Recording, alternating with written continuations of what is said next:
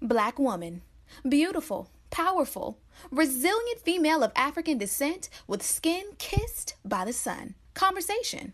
A talk, especially an informal one between two or more people in which news and ideas are exchanged. We love being black women. Black women are ambitious. Black women are confident. Black women are diligent. We are tenacious. We walk out of our houses put together. We are many shades and personalities of fabulous. But we as black women don't talk about our dilemmas, current events, and what's going on every day that affects us. So, we created this podcast as a way to laugh together, cry together, and have an open conversation about life as black women. Oh, that's deep. Black Women Conversations.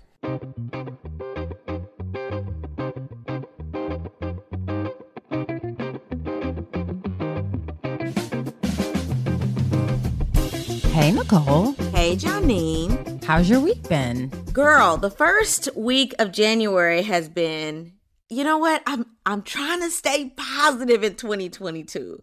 So I'm going to say this first week has been amazing. But y'all know I can't lie to y'all. I mean, I'm dodging these COVID numbers every day. It's super frustrating. Um, activities for certain organizations have been sort of put back on virtual tasks. So it's it's been a lot. I just felt like, man, we went from December to January and nothing's changed except for the numbers have gone up. But the mindset has changed, right? The mindset has changed. We're getting into the mindset of doing New Year's resolutions and doing our vision boards. So I am going to stick to positive. But y'all, I mean, the hospitals have been rough right now. Let's just say that it's been rough.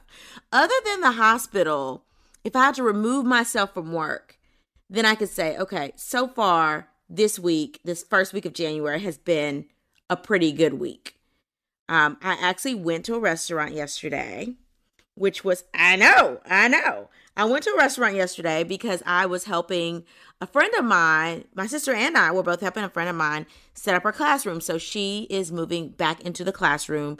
Before that, she had been doing um, uh, basically social work stuff. She's a social worker. Um, but now she wants to take a hiatus and teach four years. So we helped her set up our classroom and put decorations up because her kids are coming back in person. They did the first week here virtually. They're coming back in person Monday, and she wanted to make sure that her room had just a nice feng shui, right? So we went and helped her set up. Everybody had on N95 mask, and after we finished, everybody was like, "Okay, we should go get mimosas and brunch." You should have seen us in the restaurant. Like we were putting our mask back up between each each bite. Like we were not playing. We were not playing. And there weren't that many people in the restaurant, thank God, because, you know, in Texas, everything is like business as usual. So I was surprised there weren't like a whole bunch of people.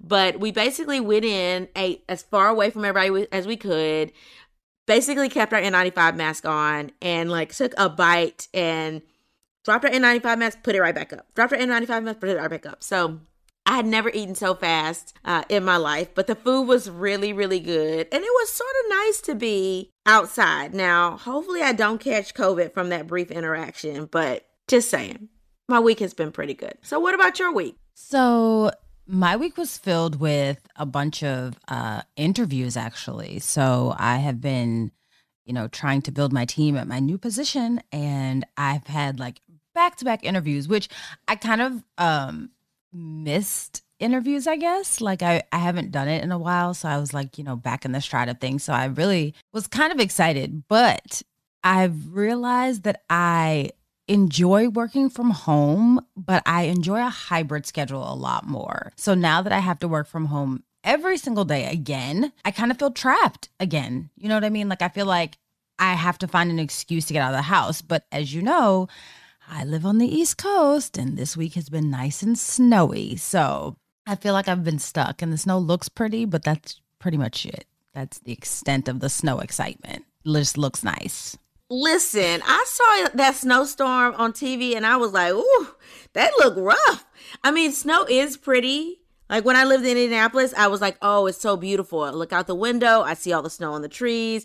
It's beautiful. And then when you go to your car, ooh, that hawk hits you. Baby. Baby. It is the worst. Yeah, the worst. Y'all Nicole. look like y'all were stuck. Like people were stuck in the East Coast. Stuck, uh, stuck. this week. stuck, Yeah. stuck, like real stuck. So I, I think that it just compounded the fact that I was like, oh, we're in this again. I did actually have an opportunity. Ken and I went to um, a funeral of one of our our church members, and that was the first funeral I believe that I've been to since the pandemic. And they were very diligent about, you know, social distancing and making sure that you had a mask and making sure that there were, you know, plenty of hand sanitizing stations. And I told Ken, I said, I feel like that was the first time that I've ever been somewhere and have not even touched my mask to move it down, up, adjust anything. Like I was so paranoid that I was like, this mask is staying exactly where it is and it's not moving. And it didn't the entire time. And I just feel like we've gone backwards. I really do. Like I felt like we saw the light at the end of the tunnel and now we are back to where we were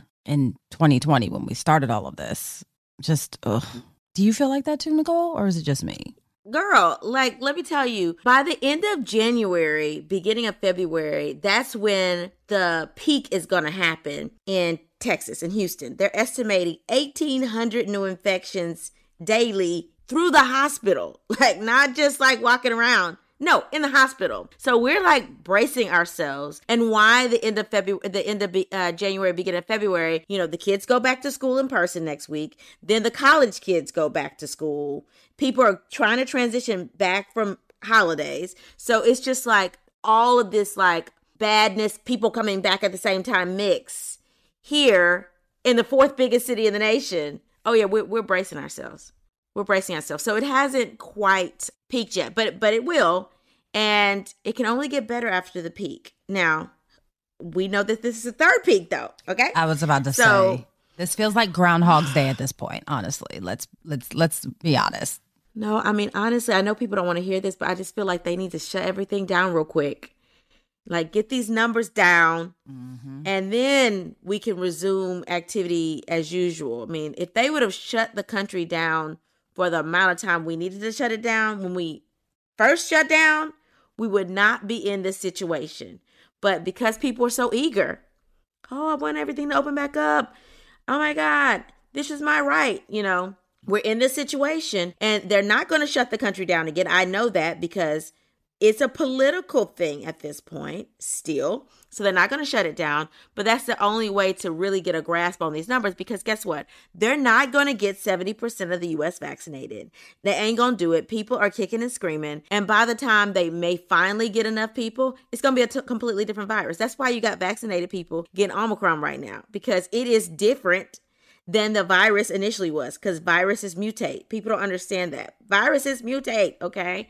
Um, so the thing is going to be mutated to the point where we're going to need a completely new vaccine to combat it. So I don't know. I told myself I was not going to go COVID on this episode. So I'm going I'm going to let that rest because every week I know we talk about COVID, but because that's what we're living. But Yeah, I'm just being prayerful that the numbers start to go down and people start to do things to protect themselves. But you know, here in Texas, they don't even want to wear a mask. You got the governor suing the federal government for mask mandates and vaccine mandates. And you know, last week we asked for help from the National Guard to to offset the healthcare worker shortage. You want to sue me for trying to prevent this, but then you asking for help when you oh, okay. All right. Yeah, that's what we doing in Texas. I just want everyone to do better in Texas. Florida too, as a side note, but Texas. I mean, do you all really, really, and if and if you're a lot going on, and on. if your governors are, or let me just say, if your elected officials are not going to take care of you, use your common sense and take care of yourself. But again, we're not going to go full on COVID this episode, but just think in 20 years when we're long past this pandemic, prayerfully, you know, people can hear what it was like on our podcast. Just listen to the first like 10 minutes of our podcast each week because we have been through it, haven't we? you know, Texas has so much stuff. It's not even just about COVID. Like you come here, you ain't got no women's health rights. you come here, you don't have no voters' rights. Mm-hmm. then you you you should wear a mask. You might get COVID. I mean, it's just so much stuff here. Anyway, Janine, you know, between that, a friend of mine told me, like, can we cut off uh Texas and uh cut off Florida and like combine them in the ocean and make them their own country? But Yes. know, there's a lot of other listen, those are the two states that are showing themselves right now. But listen, Mississippi ain't too far behind. They can go too. They- oh, they're trying to overturn Roe v. Wade altogether. Let's let's not forget them. And then Alabama's not too far. I guess it's in Georgia. Ain't too far either. Just saying. Yeah, Alabama and We'll Georgia to- will keep them. We feel like they still have a little bit of time and space left to to turn things around. But Mississippi can go with Florida and Texas, as far as I'm concerned. I feel you. All right, Johnny. So, what's on your timeline this week? Okay, so I'm really excited about this. And I'm excited because I'm kind of a bit of a podcast nerd. So I feel like I get to go back to the beginning, the beginning, right? So before you and I started this podcast. So I'm not sure if I ever really shared with you how I got into podcasting or podcast just in general before we even started. So as you know, I live in the DMV and much like Houston, we have quite a bit of like just unnecessary traffic. It's just everywhere, no matter where you're going or how far it is. It's just traffic is just there, right? And working in radio and producing events, sometimes you get like music overload where yeah music is nice but like it just kind of becomes repetitive right? You don't want to hear the same 15 songs over and over again. And even with your aux cord it's kind of like okay you you've selected the songs that you like so it keeps kind of giving you the same recommendation. So i was looking for something that would kind of take up the time of the drive and the traffic and i started listening to audiobooks but then again just like with anything else, once you get to the end of the book, now you have to take the time to find something else. So I was talking to one of my, well, my best friend actually. And, you know, I had occasionally listened to a podcast here or there, but I wasn't consistent with any particular podcast. I just kind of listened based on a, a search of a topic, right? So, like, if I wanted to listen to something about like women, I would just kind of search women and see what came up. And, you know, I just wasn't really consistent in it. But I was talking to one of my best friends, and she was deployed at the time.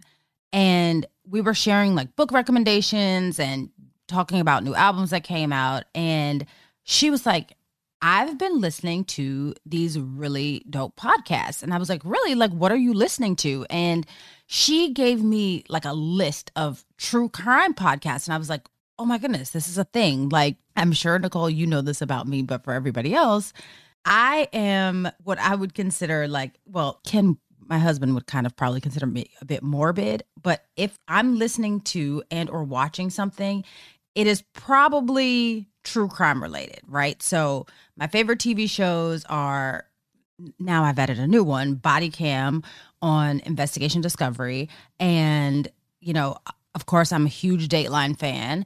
I'm a huge law and order fan and you know chicago pd and the fbi franchise. Those are my things. Like those are my go-to if i need to watch something. Not going to comedy going to true crime. So the idea of having like true crime in audio form where i can listen to my favorite things and get through the like annoying traffic, it was just like a win-win for me. So I started listening to like the crime junkies and like wine and crime. And of course, my favorite podcast aside from ours, um, my favorite murder. And while those podcasts were great and entertaining, one of the things that I realized is that while our stories were kind of sprinkled in, a lot of stories of like black and brown people and minorities just in general it was very sporadic. It wasn't there was nothing consistent that was giving the stories that i knew or had heard of or the stories that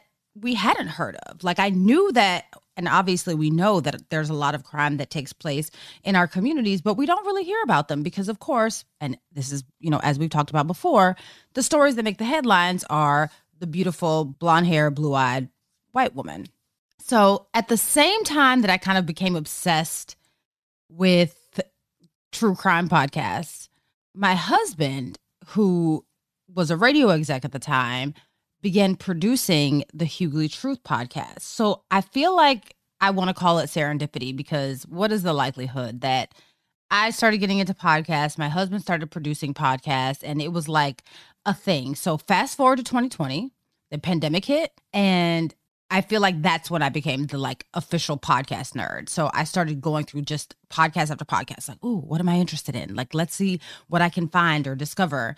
And there, obviously, we know there's no shortage of podcasts. So I kind of really got into it. Then my husband started forming the network, and the network his his vision for the network for Mean Ole Lion Media was to share stories of black and brown people. And I was like, oh, this is a thing. And of course, Nicole, I had a conversation with you and recruited you and we started chit chatting, which everyone knows at this point. We formed this podcast because we realized that we were having conversations that we would have with each other and our other friends. And we realized that it's not really, there are certain things that we don't talk about as Black women. And that's how we started our podcast. And then it kind of just took off from there. So last year, when we were a year into the pandemic, I was like, I need to find something new.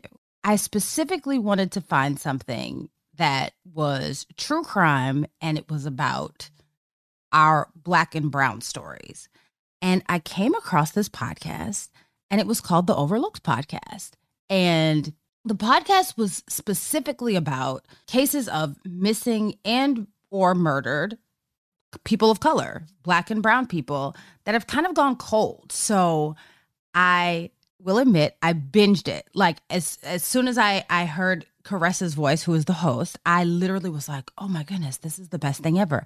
And I actually started binging it at night thinking, "Oh, her voice is so soothing, it'll help me go to sleep." But of course, as opposed to me going to sleep, I would stay up all night and just say, "Okay, just one more episode. I'm just going to listen to one more episode." And I would just be up listening to this podcast. So, I called Ken and I said, Ken, can you please get Kares on our podcast? Like, we have to have this lady on our podcast. Can you find out where she is? Find out how we can get in contact with her. I want to talk to her about about these stories. And not only kudos to Ken, not only did he make it happen so that we could get Kares on the podcast, but now the Overlooked podcast is now part of our Mean Ole Lion Media Network family. And so we're super excited because and and for me specifically, I'm super excited because I'm super excited to hear the new episodes. So we get to we get to talk to Kares today and we get to announce that the the podcast is going to be released. Our episode comes out on Thursday. So her episodes will be released on Sunday. So when you hear this, it'll just be a couple of days before you can hear the first episode of the second season. And we're super, super excited. So as you know, we've talked about this before. Like we've talked about the stories of of the missing and our stories that don't necessarily get the media coverage that they deserve. And we understand that a lot there are a lot of stories that don't get media coverage they deserve. Not just black and brown stories but there are a lot of stories. You know there's only a certain number of hours in the day and there's a certain number of stories that the media is going to cover.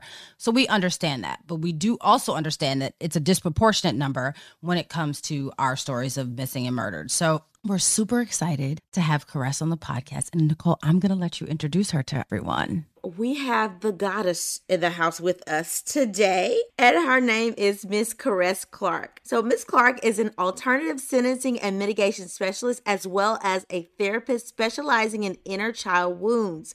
She has eight years of experience working with co occurring clients struggling with substance abuse and mental health. She is the voice of the Overlooked podcast, a podcast that focuses on cases of missing and murdered people of color, particularly those that have little media coverage. Kares, welcome to the podcast and welcome to the network. Thank you. Thank you. Thank you. Thank you.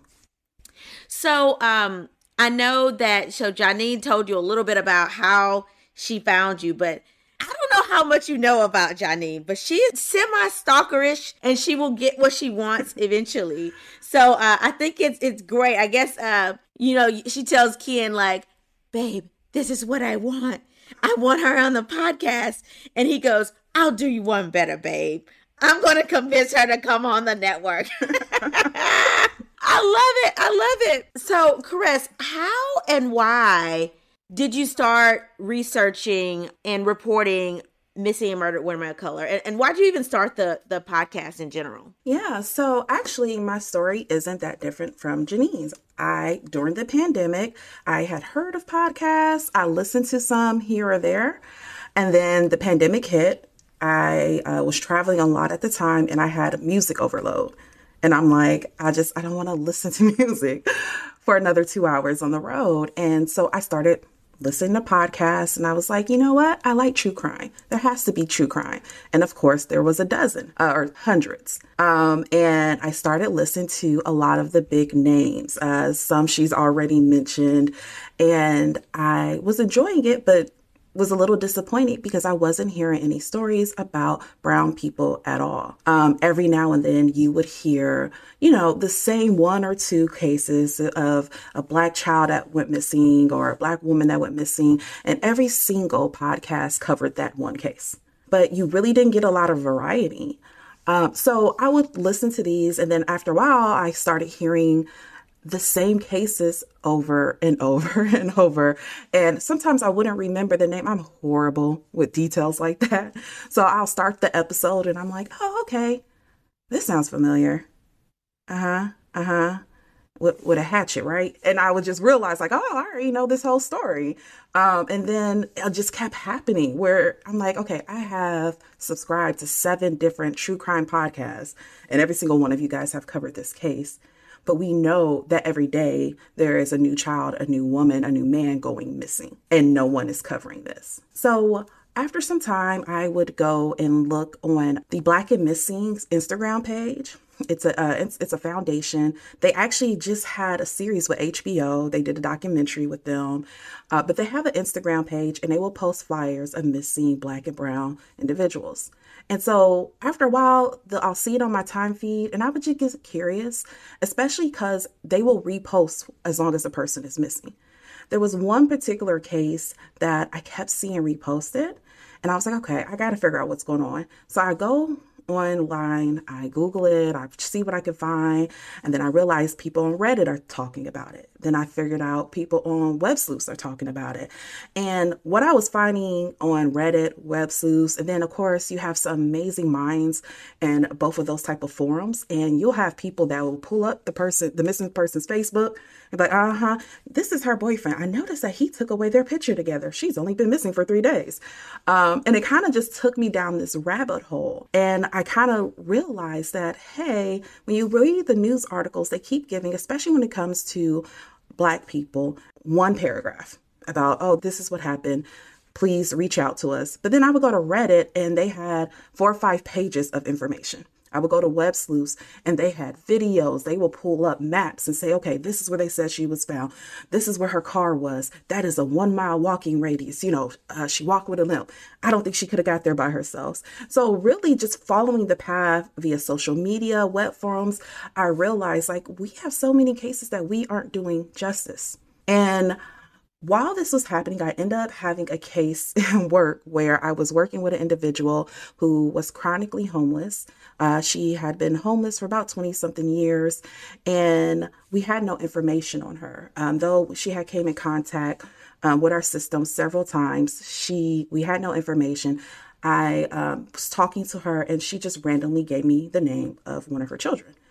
And I said, okay, is it okay for you to if I contact her? And she said, yeah. I contact her daughter. Uh, well, my investigator contacted the daughter via Facebook. Her family thought she was dead.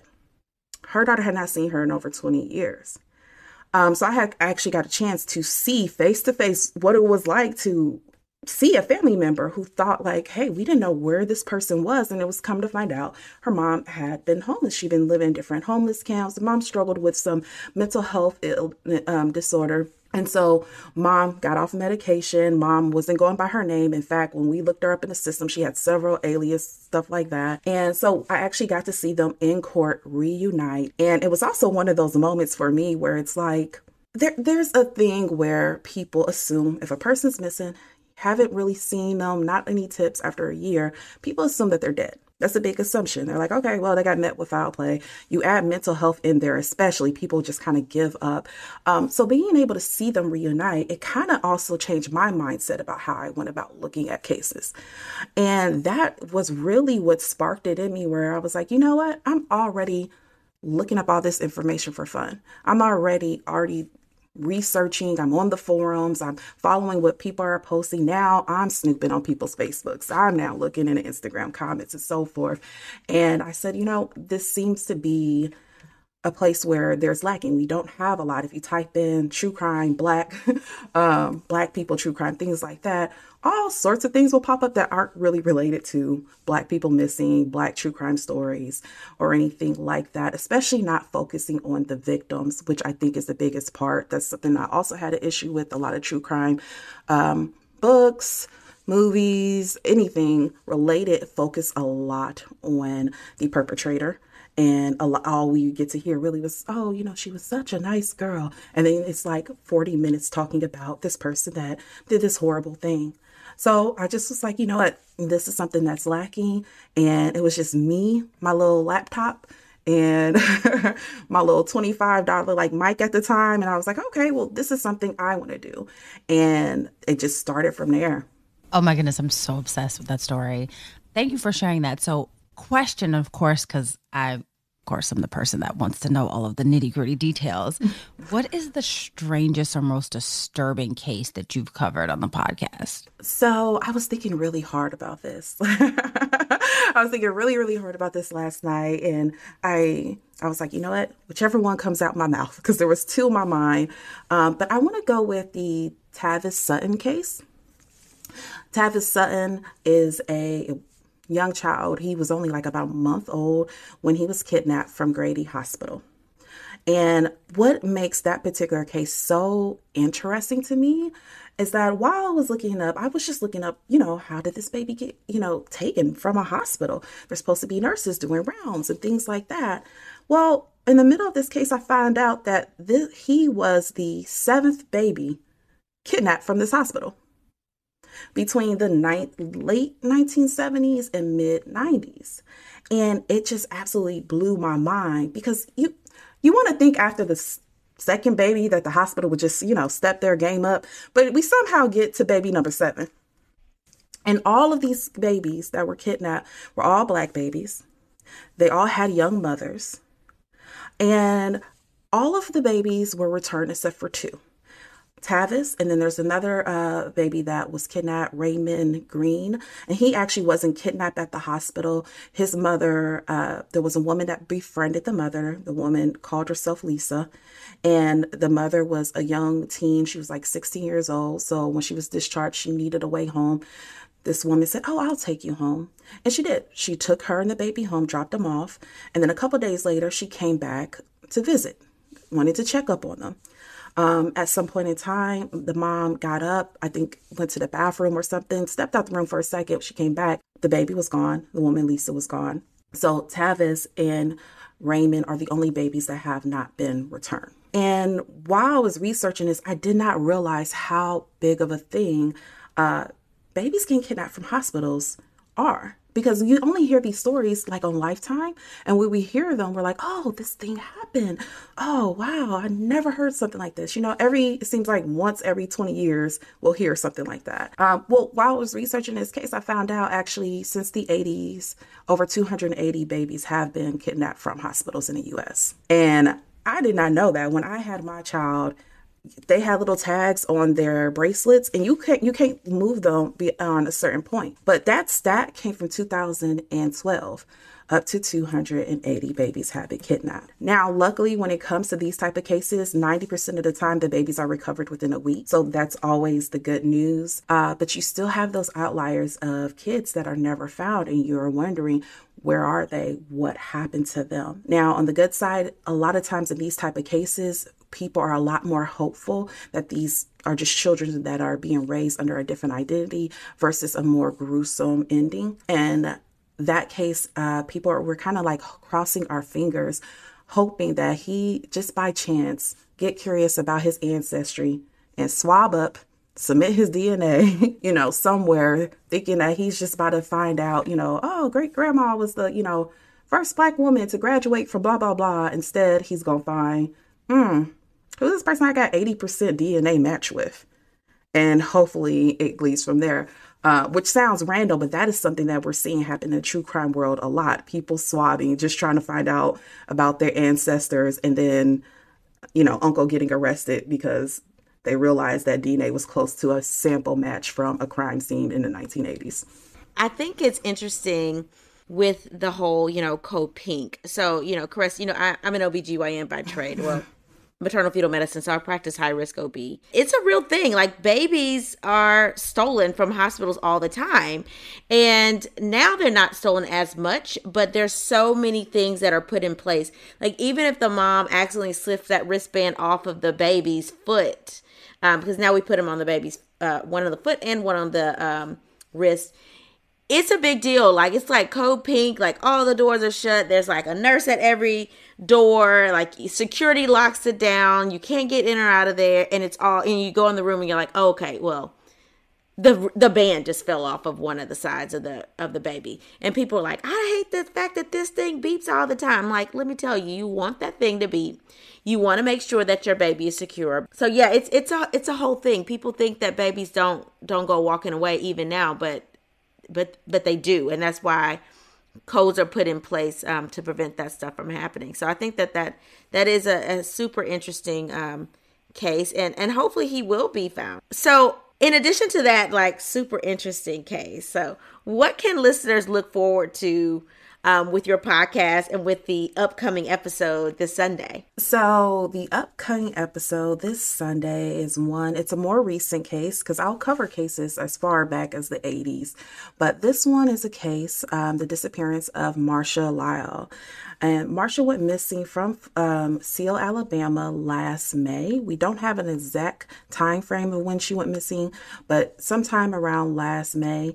And this particular case is very interesting because we, a lot of times, we don't have a lot of clues on what a person is doing those last couple moments that we know that they're active, that we have. Um, like things like, okay, you know, a neighbor saw them or something like that. But Marsha actually has her debit card um, hooked up with her mom's bank account. So for a couple of days, you can kind of see her driving and picking up gas at this place, stopping at a hotel here, paying for the hotel for a week.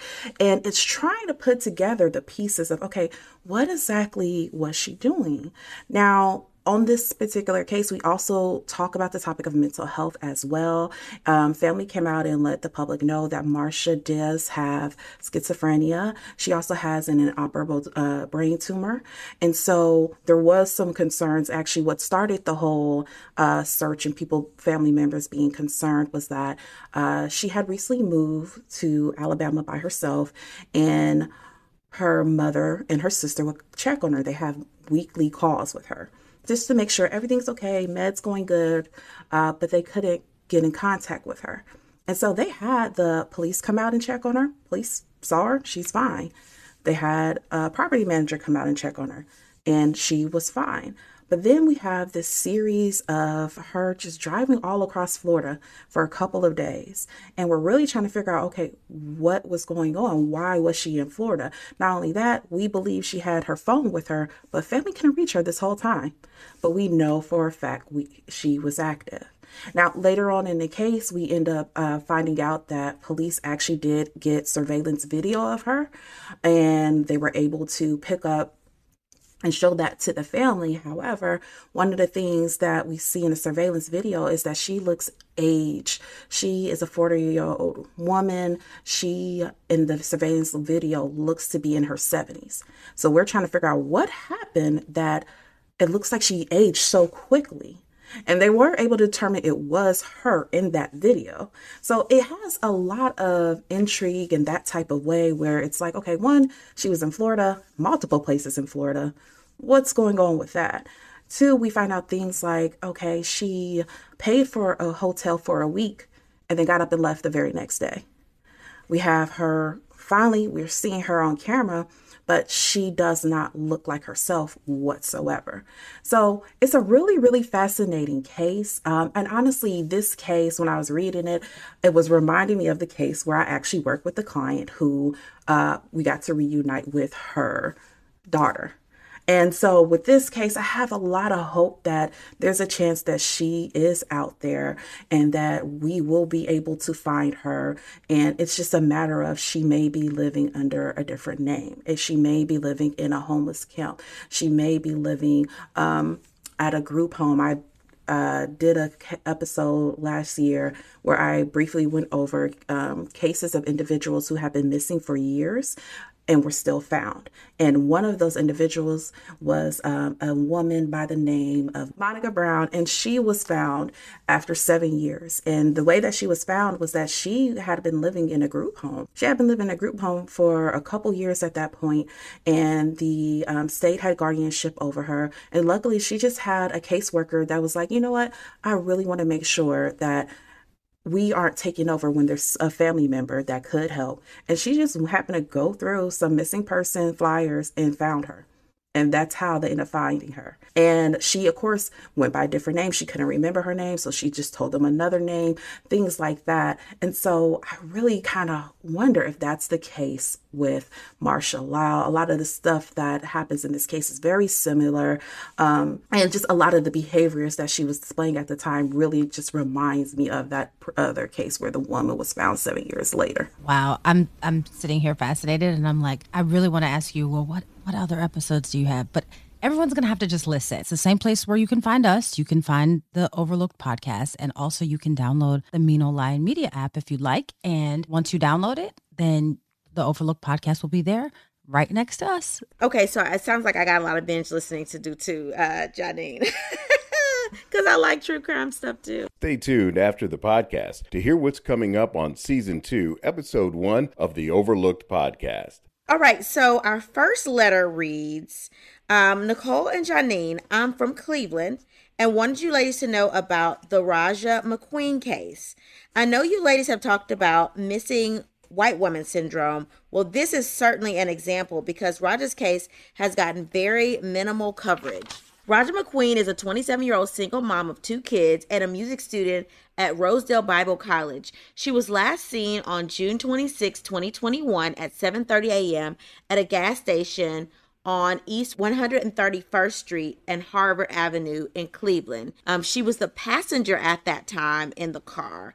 The same day at 11:15, her car was seen with someone else driving it on Broadway and Union Avenue, also in Cleveland. There was one bullet hole reported in the rear passenger side door of her 2018 Nissan Sentra. The first month, the local news ran a few stories, but after July, I've barely heard anything about this case. Her family doesn't post much on social media, which I think is strange. Um, I don't want her to be just another missing black woman. She seemed to be up and coming with a lot of spirituality. How can we keep this case alive and how can we help our ladies stay safer to prevent things like this from happening? Social media is so important in trying to keep the case alive and getting tips. It is huge. You have to, I, I would always recommend people start a Facebook group, keep it open, make it an open group so anybody can look at it. They don't have to join or add you as a friend, anything like that. Create Instagram pages as well. Instagram is a great way to share people's flyers because you people could just go to your page and in one click put share to their story and you can get a lot of lot of traffic that way. I would also recommend reaching out to smaller podcasts, smaller news stations, bloggers, and so forth. Um, a lot of times, these individuals are very receptive to covering your story. I've had people reach out to me and say, Hey, my stepmom is missing could you please cover this case? And I have. Um, not only that, a same thing with a lot of these bloggers. Um, there is a blog, believe it's called Black Girl Missing, but they also will let people write them on like Instagram and then they'll start covering a story based on the information you gave them and what other stuff they can get. We also have the Charlie's Project, um, which is a huge, uh, website that hosts um, stories of missing individuals and that's where a lot of people who cover these type of things actually get their information. It's a well-known website. Um, and then go on to web sleuths. Go on to reddit. Create a thread and get the news out there because people on these reddit threads on these web sleuth threads they also go on to make youtube um, videos about these things they share these things um, not only that it will pop up on people who just happen to follow true crime or missing person's cases, they'll just log on and that story will pop up on them automatically. And you'll be surprised actually how many people that are like reporters and so forth, they are also following these type of things. I've had people who are an individual, I believe she works for ID Investigate, who reached out to me before um, she follows my Instagram page and was like, Hey, do you have any stories right now where you know the family is active and so forth? So really using that social media piece is very important because there's all type of little connections just from you reaching out to that one person, just from you putting that information just on that one Reddit forum or that one web sleuths forum. Keeping the social media up to date is really the biggest thing. A lot of the younger generation, especially, that's where they get their news. They're not watching, you know, News Channel 5 and so forth. They're going on Instagram and they're reposting what they see on their timeline. They're going on Facebook and they're reposting what they see on their timeline. Now, in regards to keeping yourself safe, I always recommend for women, especially if you're an iPhone user, share your location indefinitely with at least one person. Um, my best friend has mine indefinitely. Matter of fact, I um, she recently reached out to me and said, you know, what are you doing? And I just said nothing, not thinking much of it. She's like, You're lying. You at supposed to be at the gym. And I was like, okay, like we need to stop sharing our information if you're spying on me. Uh, but she's my accountability partner. But I always recommend that share your location with at least one person. Let your friends know where at least one person know where you are going. If you are going on dates with people, especially people you don't know really well, there is a concern or they're just a stranger right now take a picture of that man's or woman's tags. I always do that. You can do it on the low. They don't even know this was happening. If you're meeting them on a website like Bumble or something, screenshot that picture. Make sure somebody knows that this is what he looks like. This is what she looks like. This is this is the name I was given. This is where we are going. And make sure that someone knows what your plans are. Not just, hey, yeah, I'm going on a date. There should be someone knowing that, hey, you know, we're going to Ruth Chris. We might get a drink, but I plan to be home.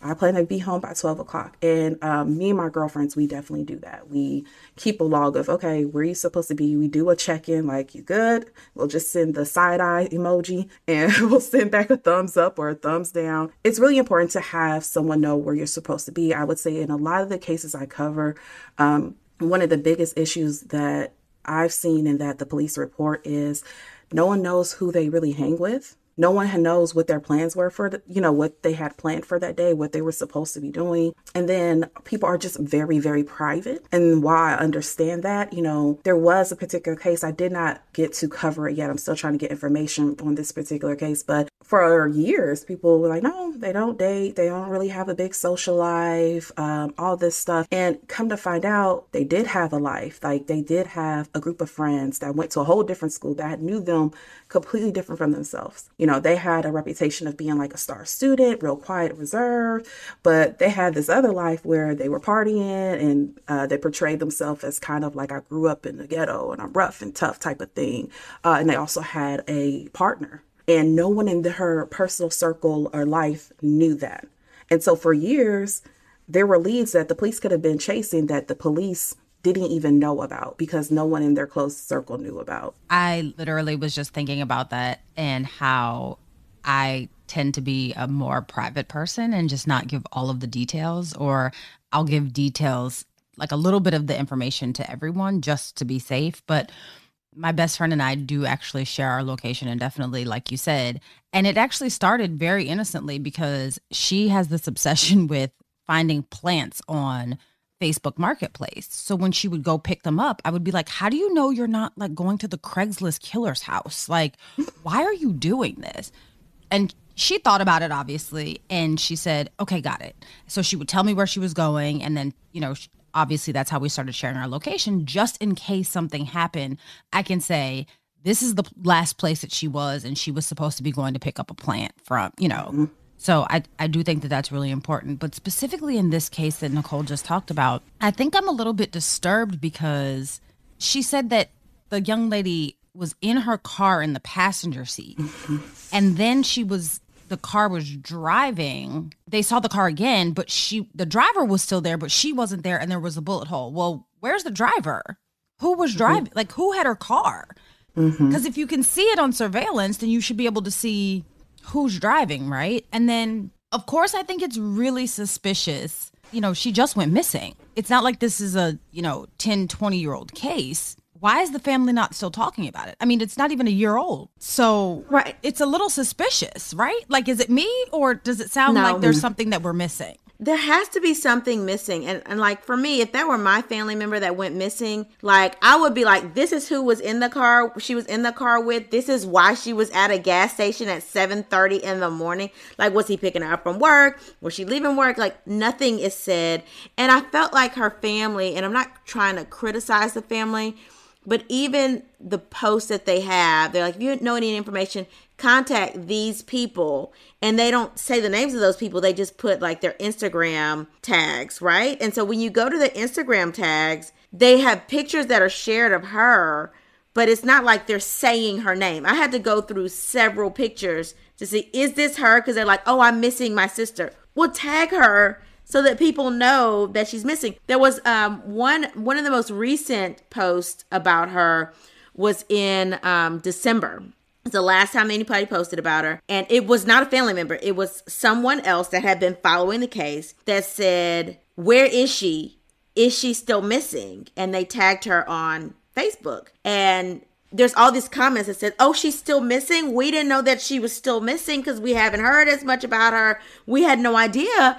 And I feel like either the people that organized this initial campaign just did not do justice in like making sure they co- continue to tag her and say her name. It just looked like somebody that, you know, may have passed away because they're like, oh, missing my sister, and they had her there. Or, you know, you had to dig through and find, okay, this, you know, there's a missing post, 10 posts before that, but they're only posting like once every couple of weeks. Um, after July, it just literally, the social media dropped off. But nobody's out there saying, hey, this is what happened and this is who he she was in the car with. Even the news reports, if you can identify that there's a bullet hole in the passenger side on the camera, you mean to tell me you're not going to try to figure out who's actually driving the car? Is it the same person driving the car that was driving the car this morning when she was in there or the completely different person? Like that information was not out there. Um, and so I just felt like it was very superficial and very local. And I think I found like four news articles on it, and that was pretty much it. So now I'm with Janine. I was like, okay, why is there not, not more information, even just from the family coming out and and putting it out there? Now I don't I don't know, Caressa, if you've seen that, you know, a lot like family members just don't know what to do, or maybe they're not on social media. So they don't really, you know, they don't tend to do anything. Yeah, there's definitely some, there are some families who have a lot of trust in the police. And the police are like, don't worry, you know, we're going to handle it. You know, don't try to do certain. There has been cases I've come across where family has said, you know, the family, the police told us, you know, we could possibly mess up the case because they have a possible suspect and they don't want to say too much. Well, things like that. But for me, if I see you not moving in the case, I'm still at least post flyers. I'm still at least do that. And then you also have family members who don't really understand how important social media influence is. Um, and you also have family members that get discouraged by others. I actually did cover a case where the mom stopped doing outreach events and so forth because she said, you know, people stopped showing up. People legit told me they were tired of hearing it. People, I could see people backing away as I'm talking about my daughter. People were over it. And so she would still do like uh, articles with local newspapers when the anniversary and so forth came around. Um, but yeah, there definitely are some families who really don't know what to do. And so they kind of just rely on the police to do their job, uh, which is, you know, slippery slope. And they also rely on, like, well, there's a news article up. So you know, I'll put missing her name and, you know, then people will search and they'll do the work. And unfortunately, that's just not how it works. You have to be proactive. One of the things that you mentioned, Kares, that I, I can completely understand is people stop showing up because unfortunately, this happens so often that we kind of get fatigued with it, right? Like mm-hmm. you're showing up for this case, but then another person goes missing that you are passionate about that case. And then it's like, you know, short of this becoming your passion project, you do get a little bit of fatigue because it just, especially during the pandemic, I could imagine, it's just one negative thing after the other. So you kind of just are kind of just trying to protect your energy even though you know you want to do something to help these cases. You want to help find these these missing people.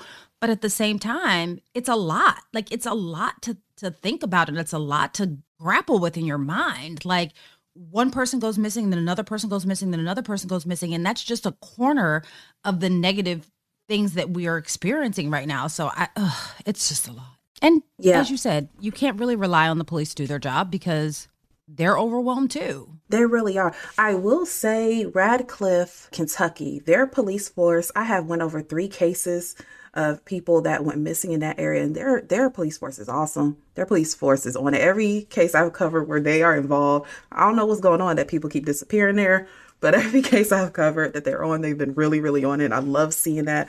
I feel like so many times I have to be like, and then the police said she probably ran away. And then they family never heard from the police again. But yeah, I definitely think people get overwhelmed because you do get a new case. It seems like every other day. And then again, like I said earlier, there's also that idea of, well, ain't nobody seen or heard from her after or him after this much time. And people just assume they are deceased and people just assume like okay well you, you kind of just got to get over that.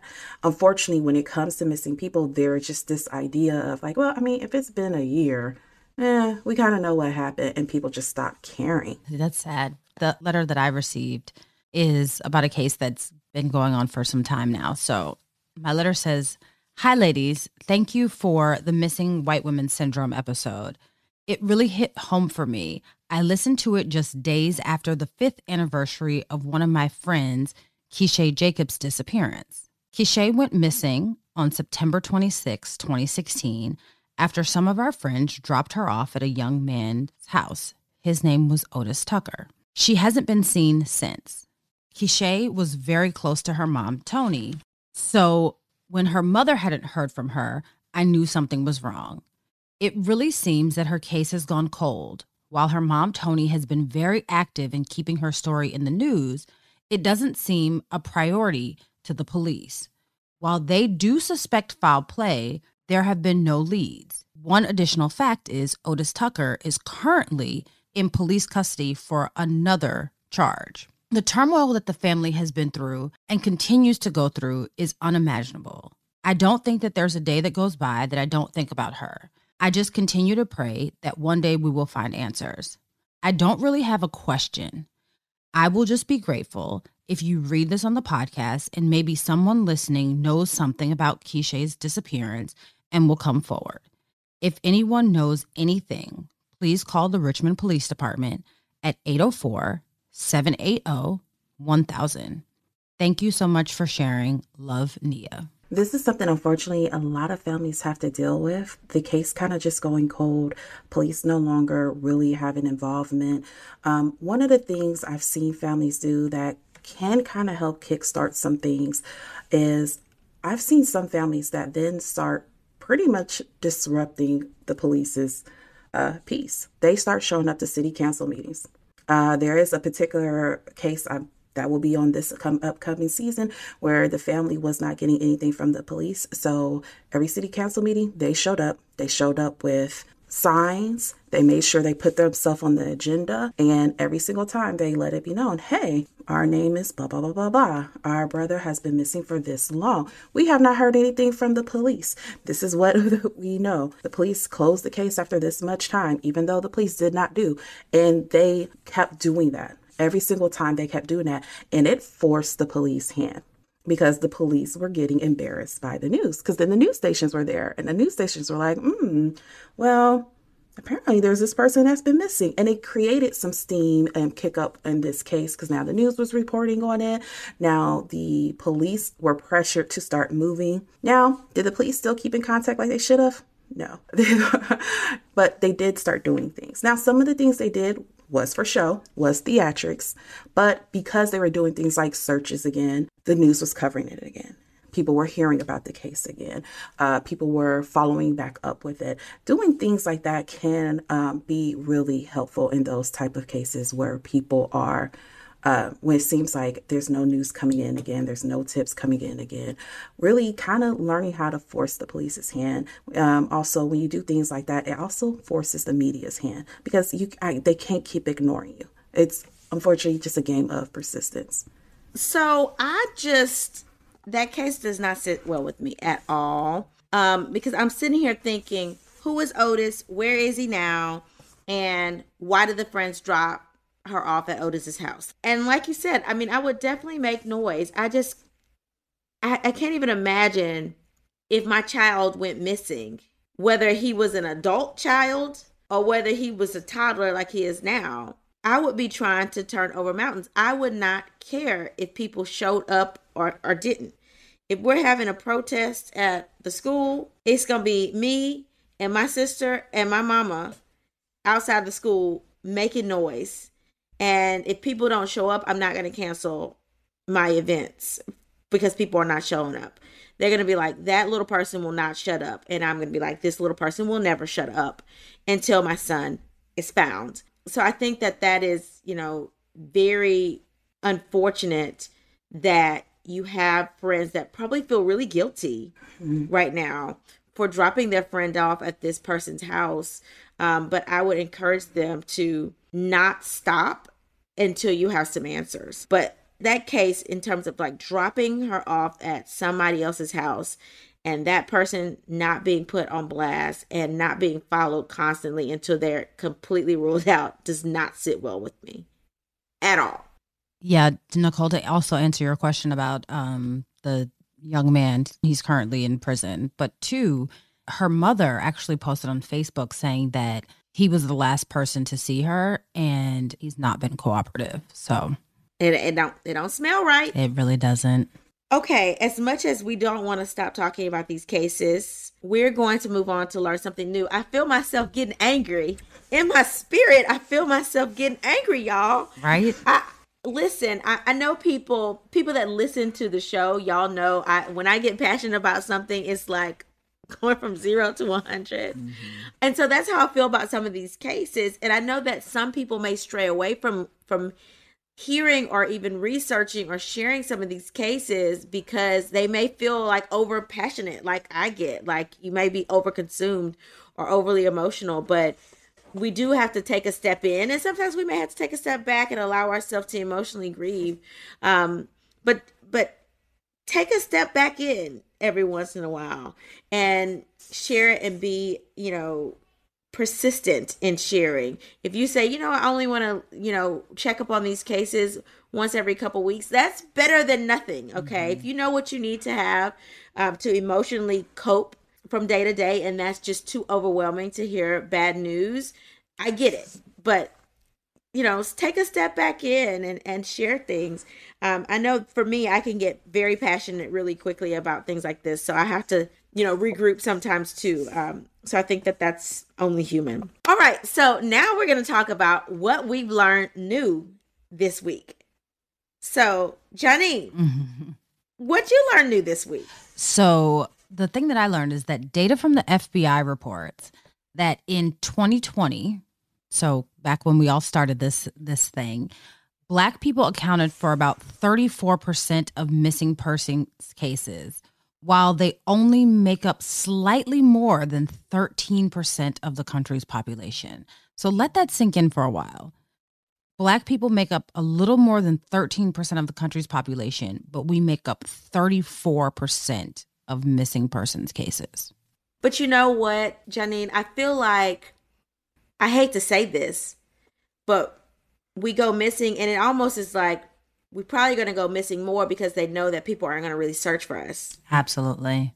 Yeah. And um, you know, that's that's a hard thing to swallow, but that's why we have to be even that more diligent in staying safe and making sure that we're not living a completely private life um, so that people can know what we're doing and where we are. What did you learn this week, Nicole? So what I learned was, uh, you know, it was disturbing. So you know, there are six hundred thousand individuals that go missing in the in the U.S. each year, and according to the National Missing and Identified Persons System, forty four hundred unidentified bodies are recovered each year, which is super sad. You know, because it takes a while to identify bodies. So there could be someone's loved one that's just there and there's no identity on them and that the the case could be solved but you don't know it yet.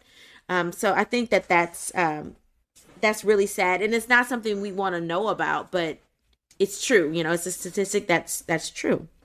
So Kares, do you have anything new you would like to share with us? Yeah, mine was personal. One of the things that I learned new this week was how to teach my toddler to meditate. My toddler, they told us the day before school was supposed to start back that they're going virtual. And my toddler, she is naturally on 10. Like she wakes up at 7 a.m. every morning full of sunshine energy and questions. Um, so I did not, I was not getting any work done. And I was just like, okay, we we gonna try this. We are gonna. I know how to do it with older kids, but not toddlers. So I was like, okay, we gonna Google some stuff, and we gonna get you down to an eight. And I managed to get her down to an eight. And you know, I could only read emails, but could not respond to anybody while she was awake. But uh, that was the thing I learned this week. So I was extremely excited for that because the first half of the week was definitely me just don't climb on that, don't jump on that, please don't throw that. I don't know. I, I, where's your iPad? So I was very, very excited to find this meditation for toddlers on YouTube, and that was my thing I learned for the week. Well, I'm listen. I'm so glad you shared that. I have my son Harrison is two and a half. I don't know how old your daughter is, five, but she's five. See, see, she's a diff, she's a different age, Tyler. I'm telling you. I don't know if I'll be able to teach Harrison how to meditate at two and a half because let me tell you, he's on 10 too. He went to bed early last night and woke up this morning at like 5 a.m. and was mm. like, eat, eat, I'm ready to eat. and I have been up. My mom has been up and showered. We have been you know, up. Why? Because Harrison's up. When Harrison wakes up, everybody's up. But I'm gonna have to do something too because he's climbing and jumping and, and doing all kind of stuff too. So it's a lot. it's a lot. It's a lot. I feel I feel sorry for both of you, but but living my child free life over here, I uh, I appreciate the fact that you are thinking to let your children meditate. Because i can't imagine what it's like to try to have to work. Like it's, it's already a lot to have to work from home but to have to work and then have to you know be a full-time parent i mean literally that's doing two full-time jobs at the same time and and teaching right? Like that's just a mm-hmm. lot. Yeah. that's a, so much. So three full-time jobs. My hat's off to both of you. All right. Are you guys ready for the motivational moment? Let's do it. Uh-huh. Ladies never let someone overlook you or any other black woman you know in any setting. Never silence or mute yourself. Be the queen that you are, but sometimes we have to raise hell to get the attention we deserve. Until we meet again, pray, work, slay, and show off your melanated excellence. Bye. Oh That's Deep Black Women Conversations is produced by Nicole Lee Plenty and Janine Brunson Johnson. Executive producer Ken Johnson. Get the Oh That's Deep Black Women Conversation podcast on Apple Podcasts, Spotify, Stitcher, Google Podcast, or where you get your podcasts. Please subscribe and rate us. You can follow Oh That's Deep Black Women Conversations on IG at Oh That's Deep BWC. Oh That's Deep Black Women Conversations is a Mean Ole Lion media production. Hey guys, this is Kares, and this is The Overlooked. Welcome back to season two. I'm going to talk to you guys about the disappearance of Marsha Lyle. Marsha Lyle is a 41 year old African American woman who was living in Seale, Alabama at the time of her disappearance. She's described as the type of person that brings joy to everyone she meets, while always having a smile on her face. Marsha is a graduate of the University of Florida and a youth leader for her Seventh day Adventist Pathfinders program. As for her religion, she doesn't drink alcohol or participate in drug usage. She was not involved in any romantic relationships. At the time of her disappearance, she was employed in the retail industry, and it was noted that she was a good employee.